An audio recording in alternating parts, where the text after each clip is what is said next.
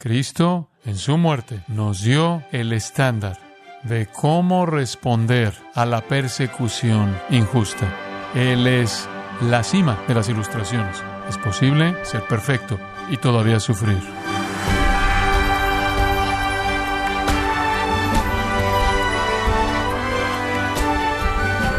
Sea usted cordialmente bienvenido a esta edición de Gracia a vosotros con el pastor John MacArthur. Un pastor de China cuenta que en una ocasión lo metieron en la cárcel y lo maltrataron físicamente a tal punto que perdió la noción del tiempo. Sin embargo, según un informe oficial chino dice que el corazón de este pastor nunca murió y sus convicciones tampoco cambiaron. Fin de la cita. Sin embargo, ¿qué es lo que sustenta y da fuerza a los creyentes cuando experimentan este tipo de persecución? Bueno, el día de hoy el pastor John MacArthur, en la voz del pastor Luis Contreras, contestará esta pregunta en la serie Del sufrimiento al triunfo, en gracia a vosotros. El Jesús sufriente. Ahora las imágenes de Jesucristo son muchas. Y si usted fuera a preguntarle a varias personas en nuestra sociedad acerca de imágenes que tienen en sus mentes acerca de Jesucristo, podría haber varias de ellas. Algunas personas lo verían como un bebé en un pesebre y su imagen de Cristo será la imagen de Navidad. Algunas personas lo verían como un niño pequeño, quizás viviendo en un taller de carpintería, como en una ocasión confundiendo a los líderes religiosos de Jerusalén. Algunas personas lo verían como un maestro gentil amoroso.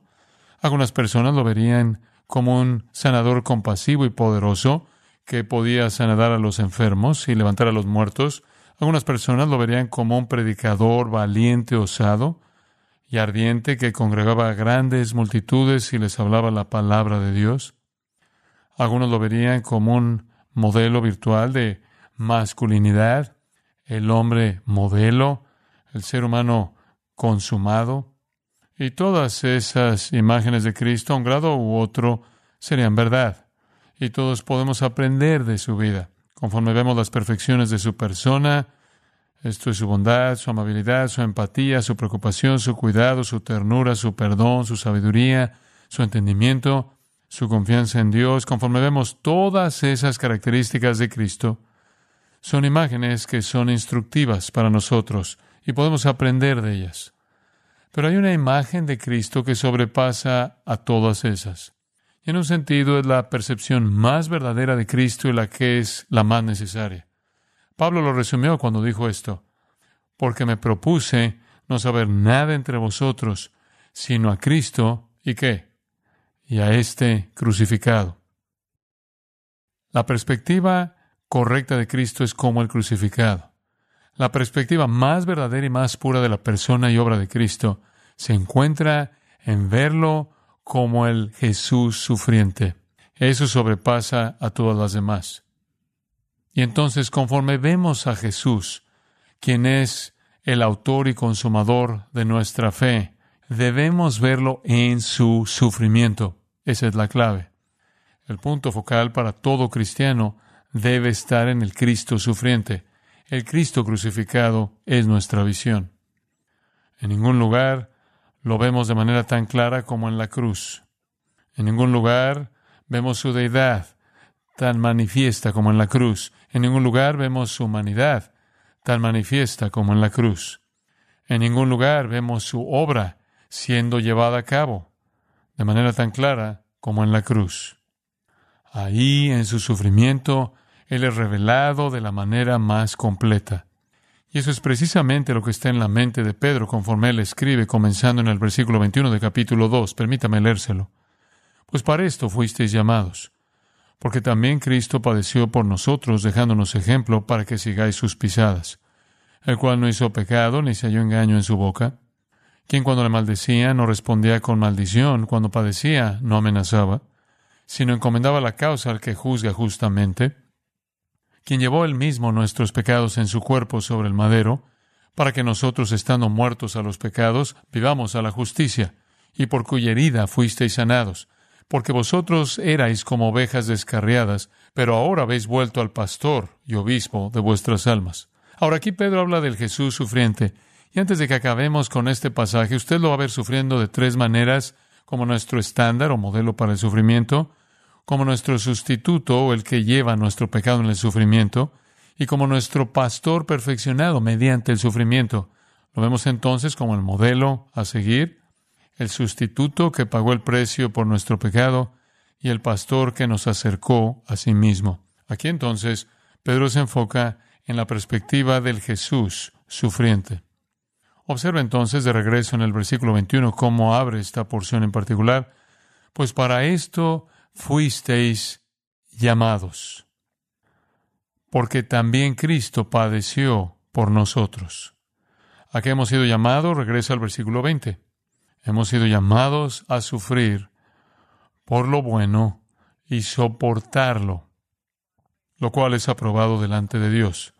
Ahora usted entiende que como cristianos estamos opuestos al mundo, ¿verdad? Son hostiles contra nosotros, nos rechazan. Como resultado de eso hay castigo injusto, hay crítica injusta, hay persecución injusta a un grado u otro. Algunas veces es verbal, algunas veces es física, algunas veces es mental, simplemente el rechazar a una persona de manera social, pero siempre como personas comprometidas que seguimos a Cristo estamos opuestos al sistema que sigue Satanás. Entonces vamos a sufrir. Por favor, observen el versículo 20 por lo bueno. No hay virtud en sufrir por lo que está mal. Ese sufrimiento se merece, pero nosotros como cristianos sufriremos por hacer lo bueno, porque el mundo está ofendido por el hecho de que hacemos lo bueno. Y cuando sufrimos debemos soportarlo pacientemente porque eso es aprobado delante de Dios. Después en el versículo 21 él dice, pues para esto fuisteis llamados. ¿Para qué? Para sufrir por lo que es bueno. A eso hemos sido llamados, porque si usted ha sido llamado a ser un cristiano, usted ha sido llamado a estar en oposición con el mundo, y si usted ha sido llamado a estar en oposición con el mundo, usted ha sido llamado a sufrir. Y si usted manifiesta su cristianismo, va a haber reacción hostil, usted va a sufrir, usted ha sido llamado a eso. Y después él dice, porque también Cristo padeció por nosotros. Y después esto, dejándonos ejemplo para que sigáis sus pisadas. Pero dice, ustedes han sido llamados a sufrir. Ahora vean a su ejemplo quien es Cristo. En primer lugar, entonces, Él es el estándar de nuestro sufrimiento. En su sufrimiento, Él establece el estándar para nuestro sufrimiento. Esa es una realidad muy, muy importante. Para Jesucristo, el camino a la gloria fue el camino del sufrimiento. Y ese es el patrón para nosotros. Entre más grande el sufrimiento por la justicia en esta vida, más grande la gloria en la vida en la vida venidera. Su capacidad eterna para glorificar a Dios es en proporción a su sufrimiento por su causa en esta vida. Aquellos que sufren más por la justicia aquí, se les considerará la capacidad más grande para la gloria en la vida venidera entonces hemos sido llamados a sufrir. El sufrimiento es el camino a la gloria. Lo fue para Cristo, y entre más grande es el sufrimiento, más grande la gloria. En Hebreos 2.10 dice, porque convenía que Él, esto es Cristo, por cuya causa son todas las cosas y por quien todas las cosas subsisten, que habiendo de llevar muchos hijos a la gloria, perfeccionase por aflicciones al autor de la salvación, esto es Cristo de ellos. Entonces, Dios ha perfeccionado a Cristo mediante el sufrimiento, el camino a la gloria, el camino para llegar al final, el cumplimiento para Cristo, fue el camino del sufrimiento. Ese fue el plan de Dios. Hebreos capítulo 5, versículos 8 y 9, y aunque era hijo, por lo que padeció, aprendió la obediencia. El siguiente versículo dice, habiendo sido perfeccionado mediante eso. De nuevo, la misma idea. La perfección no en el sentido de que Él siendo imperfecto se volvió perfecto, sino que Él, siendo perfecto, cumplió esa perfección mediante el sufrimiento. El camino a la gloria es el camino del sufrimiento. En Mateo usted recuerda el capítulo 10 en donde Jesús instruye a los discípulos. Dice esto en el versículo 21.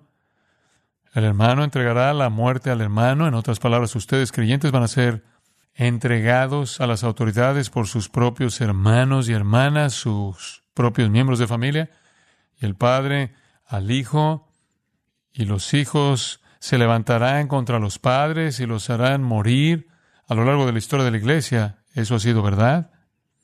¿Y seréis aborrecidos de todos por causa de mi nombre? Versículo 23. Cuando os persigan en esta ciudad, huid a la otra, porque de cierto os digo que no acabaréis de recorrer todas las ciudades de Israel hasta que venga el Hijo del Hombre. En otras palabras, mientras que esté en este mundo, usted va a ser perseguido y va a estar huyendo de un lugar al siguiente. Pero después, versículo 24. Este es el principio. El discípulo no es más que su maestro ni el siervo más que su Señor. En otras palabras, si se lo hicieron a Cristo, quien es el maestro, ¿por qué no al discípulo? Si se lo hicieron a Cristo, quien es el Señor, ¿por qué no al esclavo? Juan, usted recuerda en el capítulo 15, Jesús dijo, nos van a aborrecer ustedes porque me aborrecieron a mí. Entonces dice en el versículo 25 de Mateo 10, Bástele al discípulo ser como su maestro y al siervo como su Señor. Y de lo que está hablando él ahí es de persecución. Persiguieron a Cristo, los van a perseguir ustedes. Y el camino a la gloria para él fue mediante el sufrimiento y el camino a la gloria para nosotros es mediante el sufrimiento. Ahora permítame decirlo de una manera simple. El sufrimiento injusto fue el camino de Cristo a la gloria y debe ser el nuestro. Y conforme enfrentamos el sufrimiento injusto, lo primero que debemos reconocer es que Cristo es nuestro estándar, Él es nuestro ejemplo. Y eso es precisamente lo que dice, si usted lo vuelve a ver en el capítulo 2, versículo 21. Él sufrió por nosotros dejándonos ejemplo para que sigáis sus pisadas. Ahora, ¿de qué manera la muerte de Cristo es un ejemplo? Bueno, ya le hemos dado la idea básica, pero permítame ser más específico. Cuando Jesús murió en la cruz, Él estaba siendo ejecutado como un criminal. ¿Él había cometido un crimen? ¿Había cometido un crimen? No. ¿Era culpable de algo malo? No. ¿Era culpable de alguna transgresión? No. ¿Era culpable de algún pecado? No. ¿Alguna vez tuvo un pensamiento malo? No. ¿Alguna vez dijo una palabra mala? No. ¿Fue una ejecución injusta? Sí. ¿Fue la ejecución más injusta jamás perpetrada en contra de un ser humano? Sí. Ahora, entonces, ¿qué aprendemos de eso? Jesús nos muestra que una persona puede estar en la voluntad de Dios, Él estuvo, una persona puede ser grandemente y eminentemente dotada por Dios para el ministerio, como Él, una persona puede ser amada por Dios, Él lo fue, una persona puede ser perfectamente justa, Él lo fue, una persona puede ser totalmente obediente a Dios en todo. Él lo fue. Una persona puede creer en Dios perfectamente, sin embargo, sufrir. Y su sufrimiento fue injusto. Él fue malentendido, él fue mal representado, él fue odiado, él fue perseguido, él fue asesinado. ¿Y cuál es el punto? Cristo, en su muerte, nos dio el estándar de cómo responder a la persecución injusta. Él es la cima de las ilustraciones. Es posible ser perfecto y todavía sufrir. Así fue con Jesús. Y en esa línea, permítame tan solo decir esto, es extremadamente superficial. Es una teología extremadamente superficial y es una interpretación bíblica absolutamente impía decir, como algunos falsos maestros contemporáneos dicen, que los cristianos que sufren están fuera de la voluntad de Dios. Eso es absurdo. Esa es la voluntad de Dios, sufrir por causa de la justicia. Decir que cuando un creyente sufre no está reclamando sus recursos disponibles es necedad, es herejía. Si Jesucristo estuvo perfectamente en la voluntad de Dios, estuvo perfectamente dotado para el ministerio por Dios, fue perfectamente amado por Dios, fue perfectamente justo y su fe en Dios fue absolutamente perfecta, y todavía Él sufrió injustamente, entonces, ¿qué nos hace pensar que nosotros que somos tan imperfectos escaparemos? ¿O qué teología necia, ridícula, inventaría la idea de que sufrir significa que estás fuera de la voluntad de Dios. ¿Acaso Jesús estuvo fuera de la voluntad de Dios? Más que eso, ¿Acaso él estuvo fuera de la voluntad de Dios cuando él murió en la cruz? Qué pensamiento tan necio y absurdo. No, la verdad sorprendente aquí es que el justo sufrirá y los justos sufren por su bondad y su piedad. Y en medio de eso pueden ver a Jesucristo como el estándar para saber cómo deben responder a el sufrimiento. Y ese es el punto. Debemos esperar el sufrir. Él sufrió. Fue su camino a la gloria. Es nuestro camino a la gloria. Por favor, observe entonces el versículo 21. Él nos ha dejado un ejemplo. Esa palabra ejemplo es una palabra maravillosa. Upogramos. Literalmente significa escribir abajo. Y era escritura colocada abajo de un pedazo de papel para arrastrar las letras. Cristo es el patrón, Él es el estándar. Él es el ejemplo mediante el cual rastreamos nuestra vida. Tenía el uso de un niño en una clase de aprendizaje básico que aprendía a escribir el alfabeto y colocaba un modelo abajo de lo que estaba escribiendo debajo de lo que estaba escribiendo, siguiendo el modelo, el estándar, el patrón. Entonces, Cristo nos ha dado el patrón, el estándar. Dice, para que sigáis sus ¿Ve la palabra pisadas? Es una palabra maravillosa. Hipnos es la palabra huellas, plural. Huellas de pie. De hecho, significa pisadas, una línea de pisadas. Debemos seguir sus pisadas. Debemos seguir sus huellas de pie. ¿Por qué? Porque el camino a la gloria, por el cual él caminó, es el camino de la justicia y el camino de la justicia en un mundo injusto es el camino del sufrimiento injusto. Eso es todo. Y algunos de nuestros queridos hermanos y hermanas en Cristo están sufriendo más que nosotros y muchos están sufriendo en maneras diferentes de nosotros, pero aquellos que caminan por el camino de la justicia a la gloria seguirán el camino en medio del sufrimiento. Yo lo conozco y yo lo experimento y estoy seguro de que muchos de ustedes también. Si nos movemos en la misma dirección en la que Cristo se movió, vamos a experimentar el mismo sufrimiento injusto. Entonces Pedro quiere que veamos de cerca cómo Cristo respondió al sufrimiento. Ahora mantenga en mente que él sufrió mucho en su vida, pero nunca sufrió tanto como sufrió en la cruz. Y entonces Pedro nos lleva directo a la cruz. Él nos mueve a la escena misma del sufrimiento máximo. Él también nos revela su experiencia personal, porque él estuvo con Cristo hasta el final. Y él ciertamente tenía conocimiento de primera mano del sufrimiento de Cristo en la cruz, incluso desde lejos. Además, él no solo nos muestra su conocimiento personal con respecto al sufrimiento de Cristo, sino que nos muestra su entendimiento de Isaías 53, el capítulo más grande del Antiguo Testamento acerca del sufrimiento de Cristo, Isaías 53, usted recordará, trata del Mesías sufriente. Entonces tenemos aquí a Pedro llevándonos a la cruz a través de los ojos de su propia experiencia y llevándonos a la cruz a través de los ojos del profeta Isaías en ese gran capítulo 53. Lo primero de lo que toma es Isaías 53, 9, para describir la reacción de Cristo al trato injusto. Ve el versículo 22. En todo eso, él no hizo pecado, ni se halló engaño en su boca. Eso es tomado de Isaías 53, 9. Y describe la reacción general de Cristo al trato injusto. Él no cometió pecado.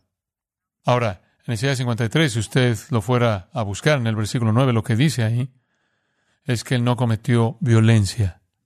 Isaías usó la palabra violencia la Septuaginta, la cual es la traducción griega de Isaías, usa la palabra transgresión. La Septuaginta fue más profundo, pero los traductores de la Septuaginta entendieron que Isaías por la palabra violencia quiso decir pecado, lo cual es violencia contra Dios. Violencia no en el sentido en el que pensamos de violencia como un tipo singular de acto, sino violencia en el sentido de que viola a Dios. Él nunca violó a Dios. Los traductores de la Septuaginta usaron la palabra transgresión para decir que él nunca violó la ley de Dios.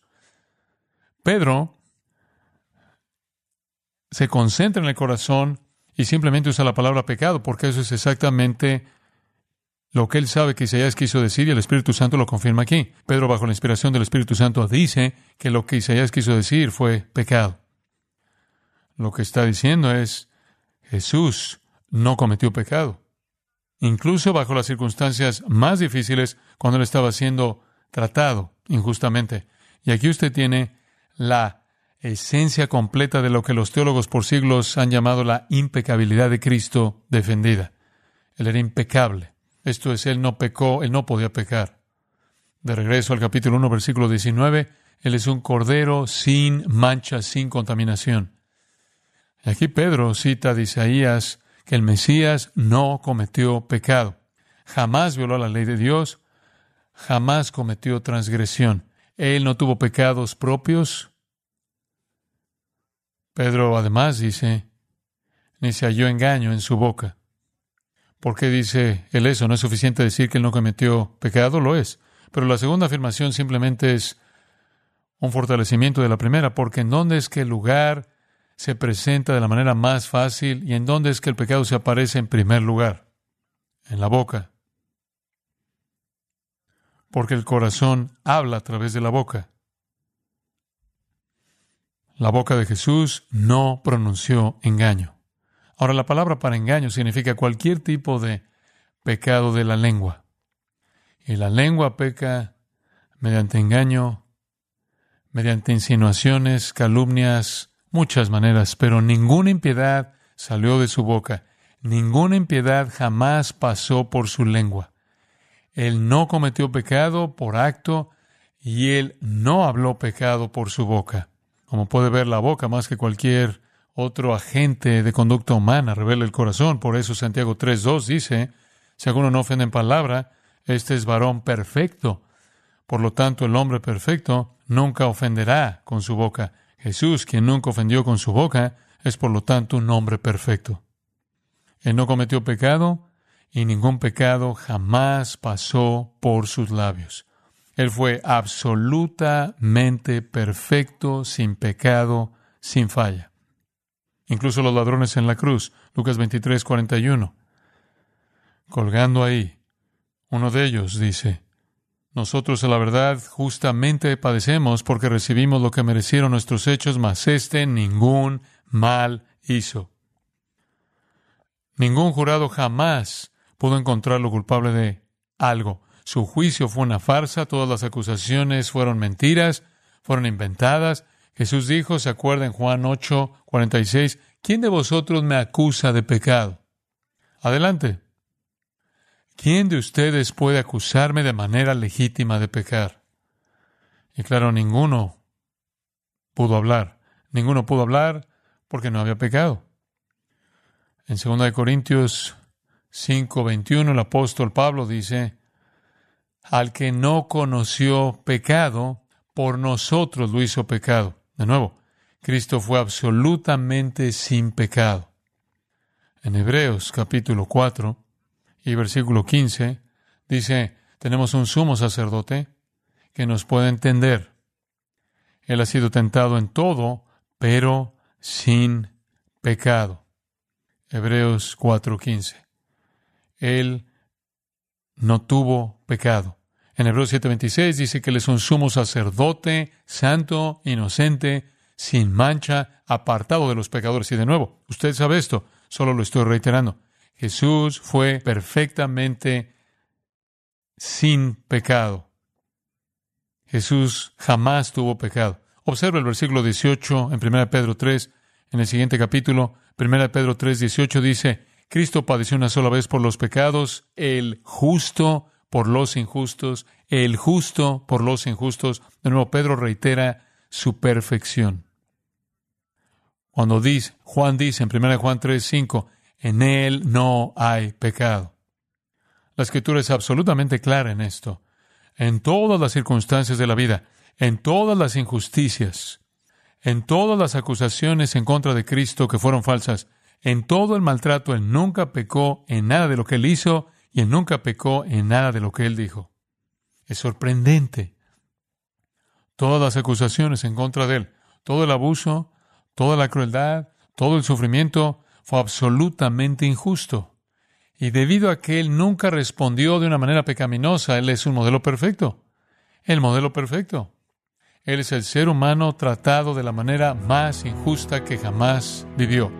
Y debido a que Él fue perfecto, y todo el maltrato del infierno fue arrojado en contra de Él, y Él nunca pecó, Él es el modelo perfecto de cómo usted y yo debemos responder al trato injusto. ¿Escuchó eso? Ese es el meollo. Él es el modelo perfecto de cómo usted y yo debemos responder al trato injusto. Cristo, en su muerte, nos dio el estándar de cómo responder a la persecución injusta.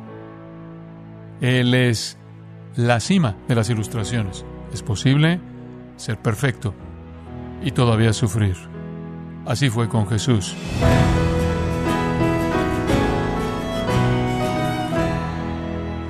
Y de esta forma el pastor John MacArthur nos enseñó que como cristianos Jesús es el más grande ejemplo de cómo afrontar las pruebas y el sufrimiento. Nos encontramos en la serie del sufrimiento al triunfo, aquí en gracia a vosotros. estimado oyente, quiero recomendarle el libro Jesús al descubierto, en donde John MacArthur examina las escrituras como un periodista de investigación, para mostrar una imagen notable y convincente de Jesús. Adquiéralo en la página gracia.org o en su librería cristiana más cercana. Y quiero recordarle también que puede descargar todos los sermones de esta serie elegidos para la eternidad, así como todos aquellos que he escuchado en días, semanas o meses anteriores, animándole a leer artículos relevantes en nuestra sección de blogs, ambos en gracia.org. Si tiene alguna pregunta o desea conocer más de nuestro ministerio, como son todos los libros del pastor John MacArthur en español o los sermones en CD que también usted puede adquirir, escríbanos y por favor mencione la estación de radio por medio de la cual usted nos escucha en gracia a vosotros. Es importante conocer no solo el país y ciudad de donde usted nos escucha, sino también la radio.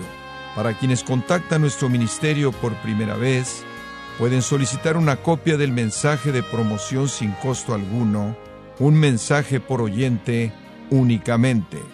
Si usted vive en los Estados Unidos o Puerto Rico, escríbanos a Gracia Vosotros, P.O. Box 4000, Panorama City, California 91412 o puede escribirnos a través del siguiente correo electrónico radio arroba